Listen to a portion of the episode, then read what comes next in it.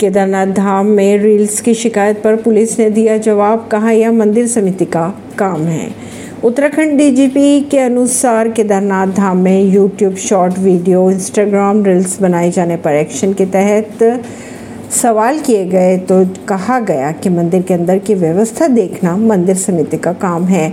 उन्होंने ये भी कहा कि अगर ऐसा कुछ होता है तो अपराध की श्रेणी में आए।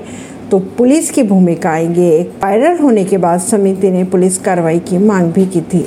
यूपी में कुछ सेकंड के भीतर शारदा नदी में समाया मकान, वीडियो आया सामने। लगातार बारिश के बीच लखीमपुर, खीरी, उत्तर प्रदेश में शारदा नदी के पानी में एक मकान कुछ सेकंड में भर भरा के पानी में समा गया, जिसका एक वीडियो सोशल मीडिया पर वायरल हो रहा है। खबरों की अगर माने तो इलाके में कुल छः मकान नदी में समा चुके हैं। अब तक खबरों की अगर माने तो बारिश के चलते राज्य के ज़्यादातर नदियाँ उफान पर बह रही है। एम ने जोधपुर, अहमदाबाद, वंदे भारत एक्सप्रेस ट्रेन को भी दिखाई हरी झंडी। प्रधानमंत्री नरेंद्र मोदी ने शुक्रवार को राजस्थान के दूसरे वंदे भारत एक्सप्रेस को वर्चुअली हरी झंडी दिखाई, जो जोधपुर से अहमदाबाद के बीच चलेगी। जोधपुर, अहमदाबाद, वंदे भारत एक्सप्रेस मंगलवार को छोड़कर प्रतिदिन सवेरे पाँच पचपन जोधपुर से रवाना होंगे और दोपहर बारह पाँच साबरमती पहुँच जाएगी। ऐसी ही खबरों को जानने के लिए जुड़े रहिए जनता सरिश्ता पॉडकास्ट से। परवीन दिल्ली से।